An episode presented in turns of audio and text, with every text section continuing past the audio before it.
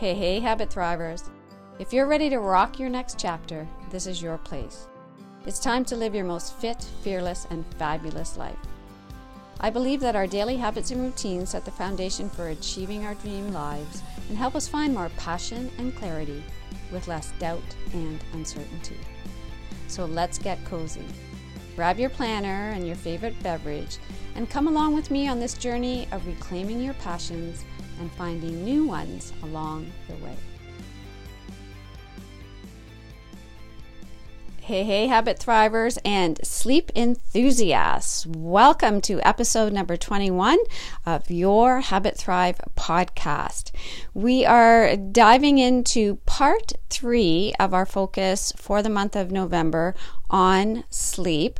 So we have been reverse engineering this concept of getting a good night's sleep, or see, I even use that terminology getting a good night's sleep.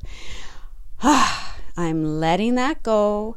We are surrendering and letting go into a good night's sleep. And we are letting go of that concept of getting somewhere. Even at the end of the day, sometimes we are still trying to get. So that is definitely one thread that I'd like you to notice has been going through this podcast as we let go and surrender into sleep. Now, before we dive into the specifics of this episode, and again, the title is A Good Day's Waking Leads to a Good Night's Sleeping. Now, that is from uh, Dr. Andrew Weil. I heard that many years ago, and I love it, and I absolutely share it. So, we'll be diving in in a moment. But before we do that, I wanted to mention a couple of things just around the concept of, first of all, being a sleep enthusiast. So, again, that's how I describe myself. I am not a sleep expert from, let's say, a, a medical perspective. I come to you with these tips and techniques from a yoga perspective, an Ayurvedic perspective, the sister science to yoga, also from my focus on habits and routines. So, personally, I have been obsessed with getting, here we go again, with surrendering to a good night's sleep uh, for as long as I can remember. And I have also done workshops over the years for my class participants for my online participants. And so I continue to dig into the research around sleep. So, that being said, if you are, let's say, thinking you may have a specific sleep disorder or sleep condition, this is actually the ideal time to speak to your healthcare practitioner because since COVID, there has been more of a spotlight on sleep, there has been actually more research, there are more resources online, and in fact, you can also have access to health practitioners online. So, in terms of my background or connection to sleep apnea. My husband has sleep apnea. And so, over, I'm going to say many years now, he has done sleep studies and they are not in our community, so we need to travel here in Northern Ontario for these sleep studies.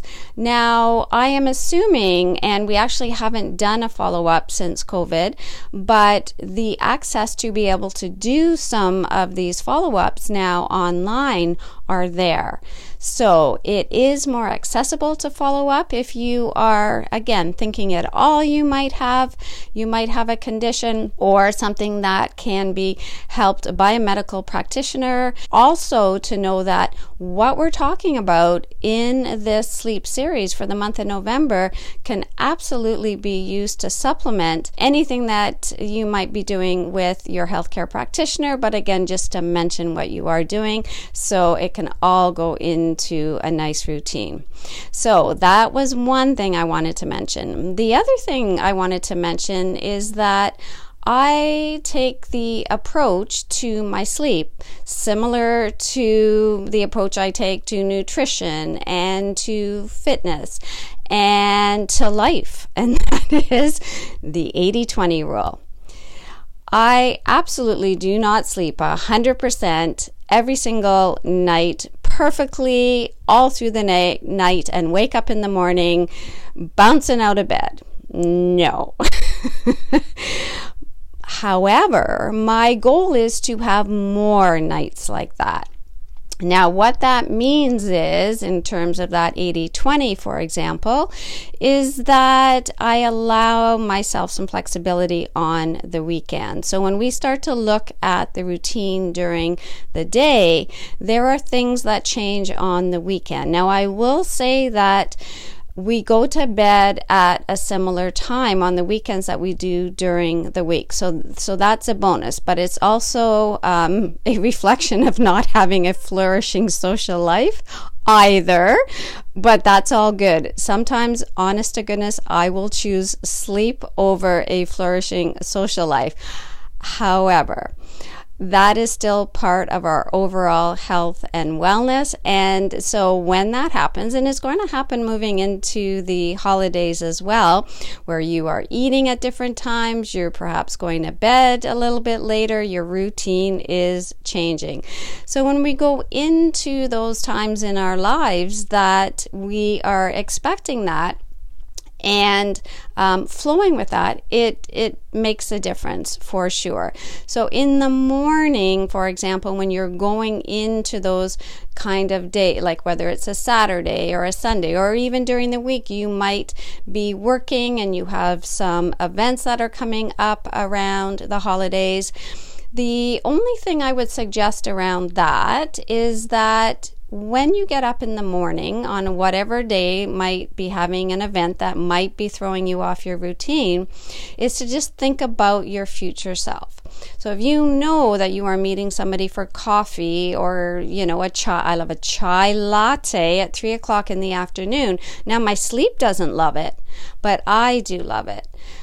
So I think ahead in the morning. So if I'm normally having I play with that range of one to one and a half to two cups of coffee. Sometimes my goal actually is to have my second caffeinated beverage or to be a tea, is to have it to be a tea and to have my caffeinated beverages done in a window somewhere between, let's say, 6 a.m. in the morning and 9 in the morning. So that's ideal. If I am sipping my coffee until 11 o'clock or 12 o'clock and it goes back in the microwave and comes back out, and I don't even want to know sometimes how often um, a cup of tea or coffee is put in the microwave. That's a whole other episode.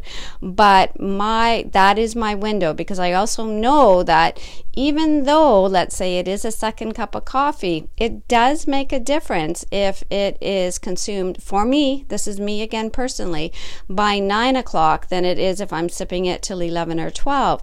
And again, if I'm thinking, oh, I'd like to have that latte at 3 o'clock, with my friend, then my future self in the morning is saying one cup of coffee, have it early because I'm going to have that cup a little later on. And that goes with everything as we plan, let's say, around our treats for the holidays. And if we are going out, because we are going to be having a bigger dinner over the holidays. So, what does that mean for planning from our future self perspective?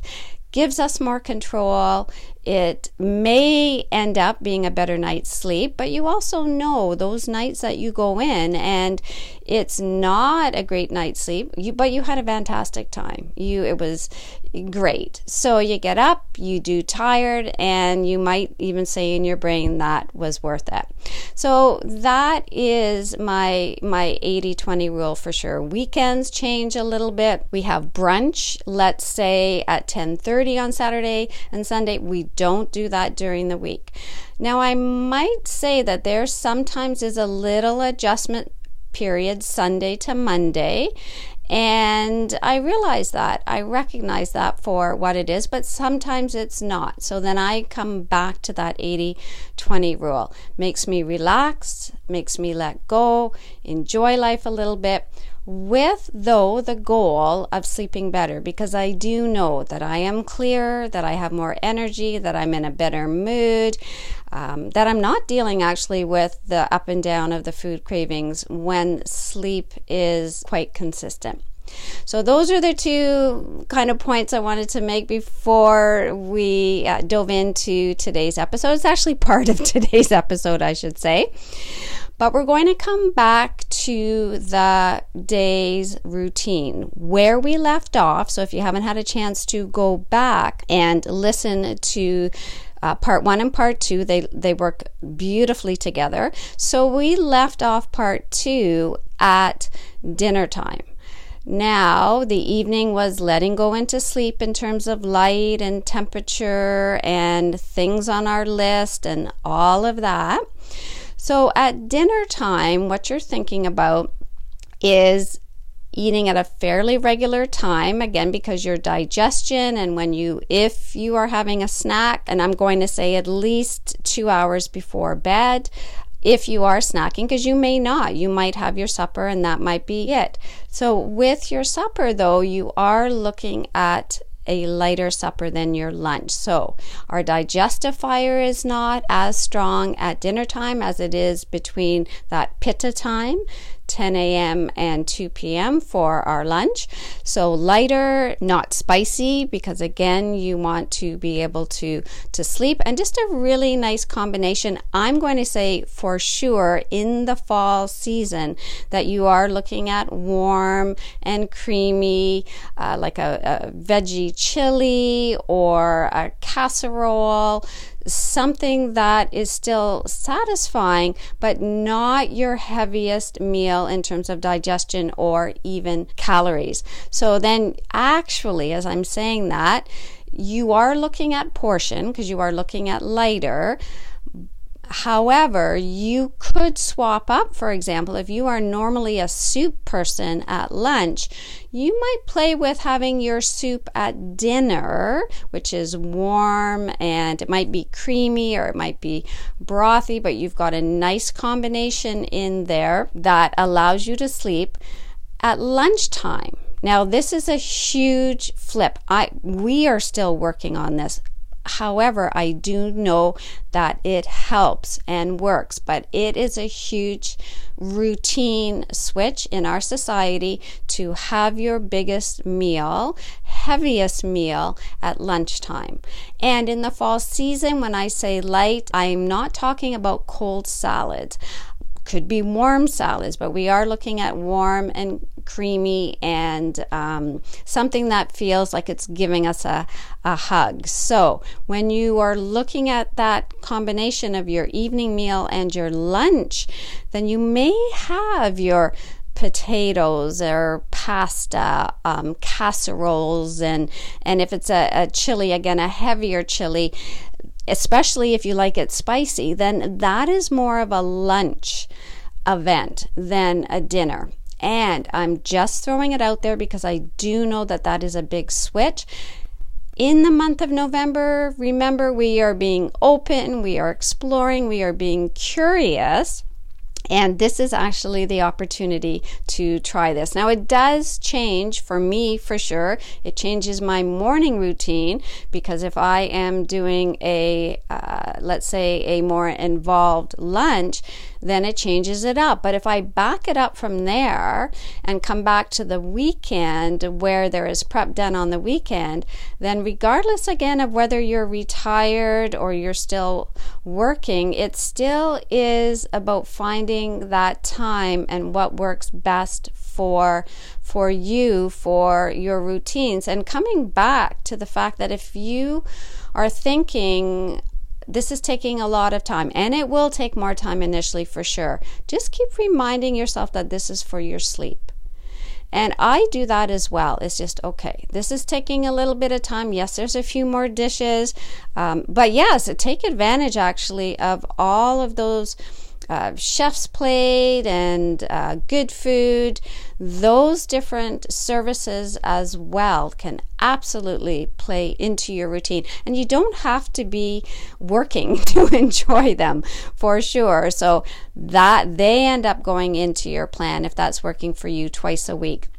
So there's lots of things that again, we can explore. I'm still exploring and I'll keep sharing with you as well. So that is the dinner time, a little bit lighter. You might be swapping up your meals between your dinner and your lunch. Now, when we go back to that time, let's back it up to, let's say, three o'clock. I'm going to use three o'clock. Some of you, it's four o'clock. Three o'clock for me is a transition time three o'clock is the time that perhaps we are craving something. We don't even know what we're craving.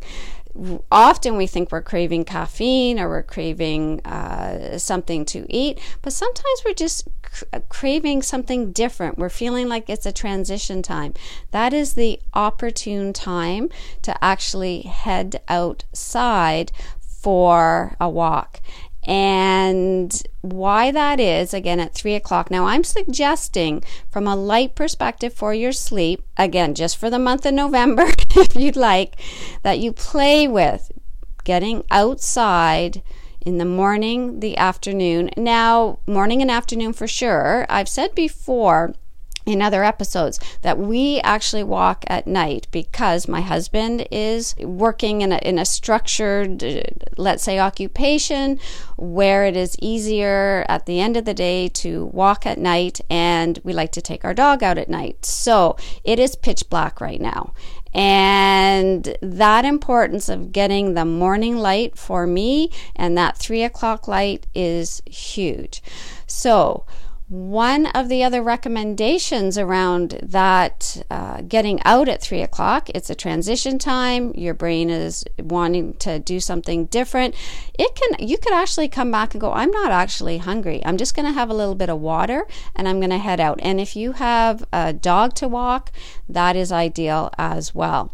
So there have been studies in the last few years on the benefits of uh, walking, definitely on the benefit of light. So I'm going to come back to that in a moment. But the benefits of physical activity during the day affecting our sleep. So if you're combining a walk, now let's say it's a crazy cold minus 40 day, you're still going to get the benefit of walking uh, on a treadmill inside for your sleep, according to some of these studies on on physical activity.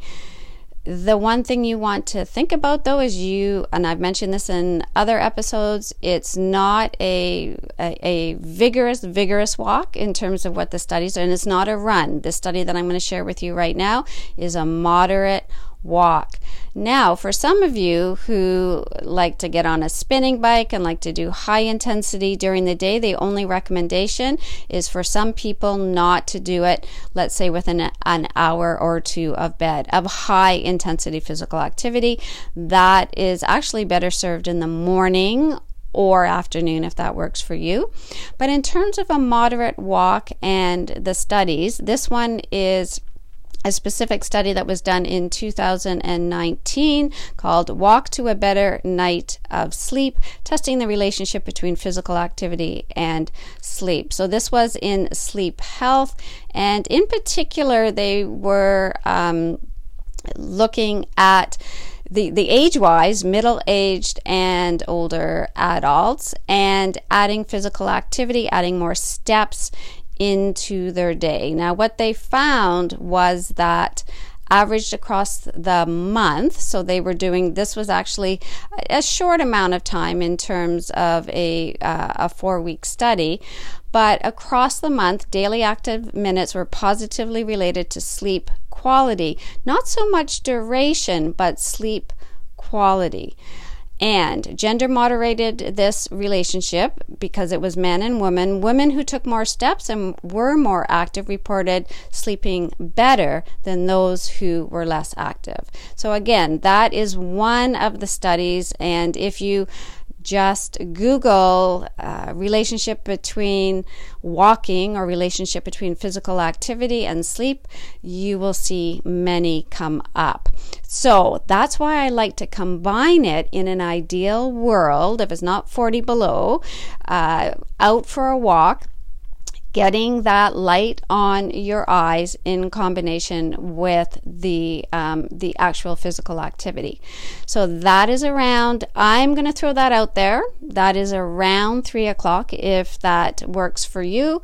Four o'clock might be getting a little bit late, but it has to, it's still going to be a benefit because let's say it's the end of the day and you're able to go out for that walk and it's still, it's still light out, or it may not be light, but you're safely out there. And again, I'm just going to throw it out there. Wear that reflective clothing for sure. That's been something we've been doing in the last couple of years, even on Jammer. She's got her little reflective vest because um, yeah, it's really dark right now. In the in November, it's extremely, extremely dark as we're getting used to that uh, in the uh, in the early evening. So from here, as you back it up, I already mentioned that that backing up to lunch. Now I am going to just mention one other around napping, and I get that question quite often. I'm not a napper on the weekends, but if I'm going to nap, it's actually, remember, I talked about that transition time that sometimes I take on Sunday and Monday. I think the nap that I sometimes take in the afternoon for no more than 30 minutes before three o'clock. And again, it depends on my schedule. I'm not booking my clients around my nap time or my classes around my nap time. I don't think I am actually. but when that opportunity arises, if I feel like it, I will usually, it's a Monday, Tuesday, or Wednesday because I journal this and I am going to throw that out there. That journal for a month your everything, your routine when you first get up in the morning, how you slept, what you ate, any medications, supplements, vitamins, when you're exercising, when you're eating, all of that, at least for one month at the beginning of each season, because that's when it changes and you will be blown away. It's so interesting. And it is the way you figure out, it's a big part actually of the puzzle of your sleep. So that's how I know. It tends to be uh, Monday, Tuesday, or Wednesday. I set my um, I set the timer. I I'm in bed. I'm not on the on the couch. I'm in bed. It's dark and it is set for 30 minutes and I am out and I feel refreshed when I get up. So, that may not be what the sleep experts say around, you know, it should be consistent, but it works for me. And it's not every single week, and it's definitely not every Monday, Tuesday, Wednesday. But if I am going to nap and I feel like I need it, it is in that period of time. And nine times out of 10, it does not affect my sleep at night. Because again, I notice and I journal that. So we already talked about that 10 to 2. That is your di- that's your digestion have in its pitta time in Ayurveda. It is when our digestive fire is the strongest. And yes, I know some of you are going to say, if I have a big lunch, for sure I'm going to nap because I'm going to be tired in the afternoon. That being said, do play with with the combination of carbohydrates and proteins. If you have, let's say, you are having pasta at lunch, even if it is gluten free, it, it it can have an effect on you so you are finding that combination of uh, a lean protein and a carbohydrate, the amount that is keeping you still energized in the afternoon. So that is something to record and that is something to play with. Now, as we back up from there, we're going back into the morning. Actually, I'll say one thing around noon. If you are um, working and you can even get outside for 10 minutes at noon with the light, without sunglasses on, with the light on you, that is going to benefit you as well. That's going to benefit your sleep. Now, as we back up into the morning, it is again for from a sleep perspective and for your overall health you are having, if you can, at least a window of a time that you are having your breakfast.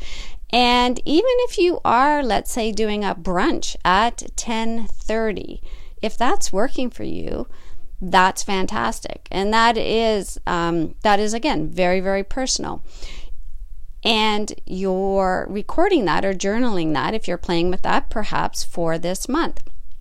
Now, if you are having, uh, let's say, your breakfast around, let's say you're waking up at six or seven, you're having your breakfast between 8 and 9. That way, when you're getting to around lunchtime, again, it's about that three hour period of time, then that, um, that might be working for you.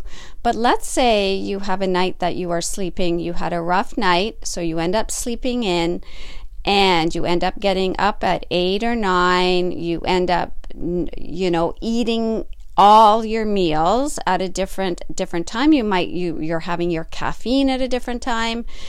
Just notice it's going to happen.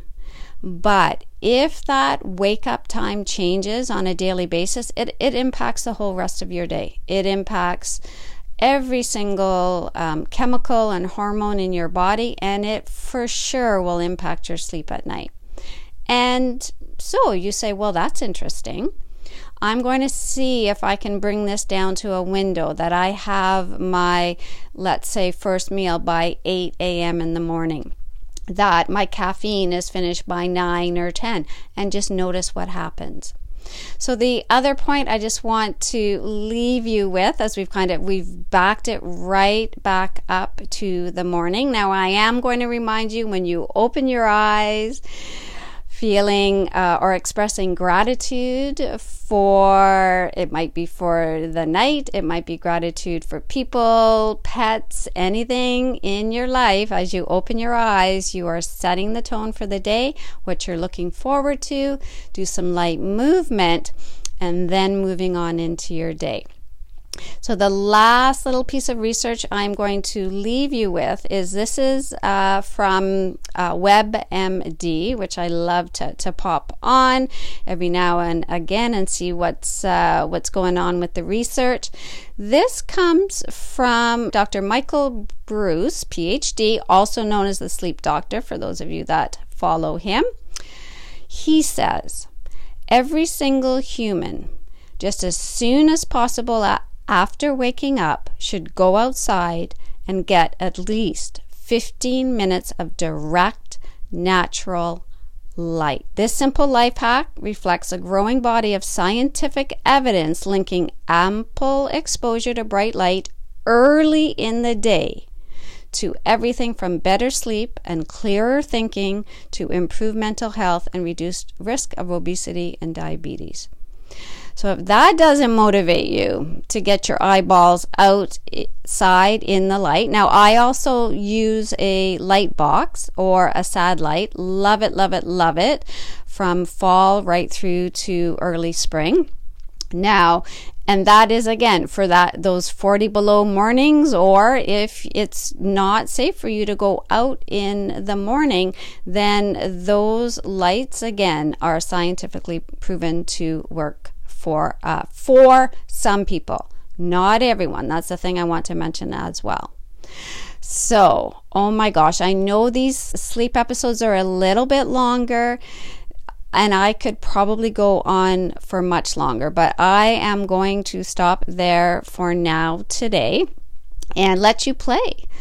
It might be Saturday morning that you're listening to this uh, to this episode, or you might be driving and listening to this. My number one suggestion is to start to journal. Start to notice the flow of your day. Uh, think of that 80 20 rule as you go through, but really making that connection to the decisions that you're making, specifically at the beginning of the day for your future self. And your future self is your sleeping self. So, thinking about as you move through your day that these decisions are going to have an impact on your sleep, and you've got the power. You have the power for sure. So, let's take a breath. I need to take a breath. Soft inhale in, long exhale out.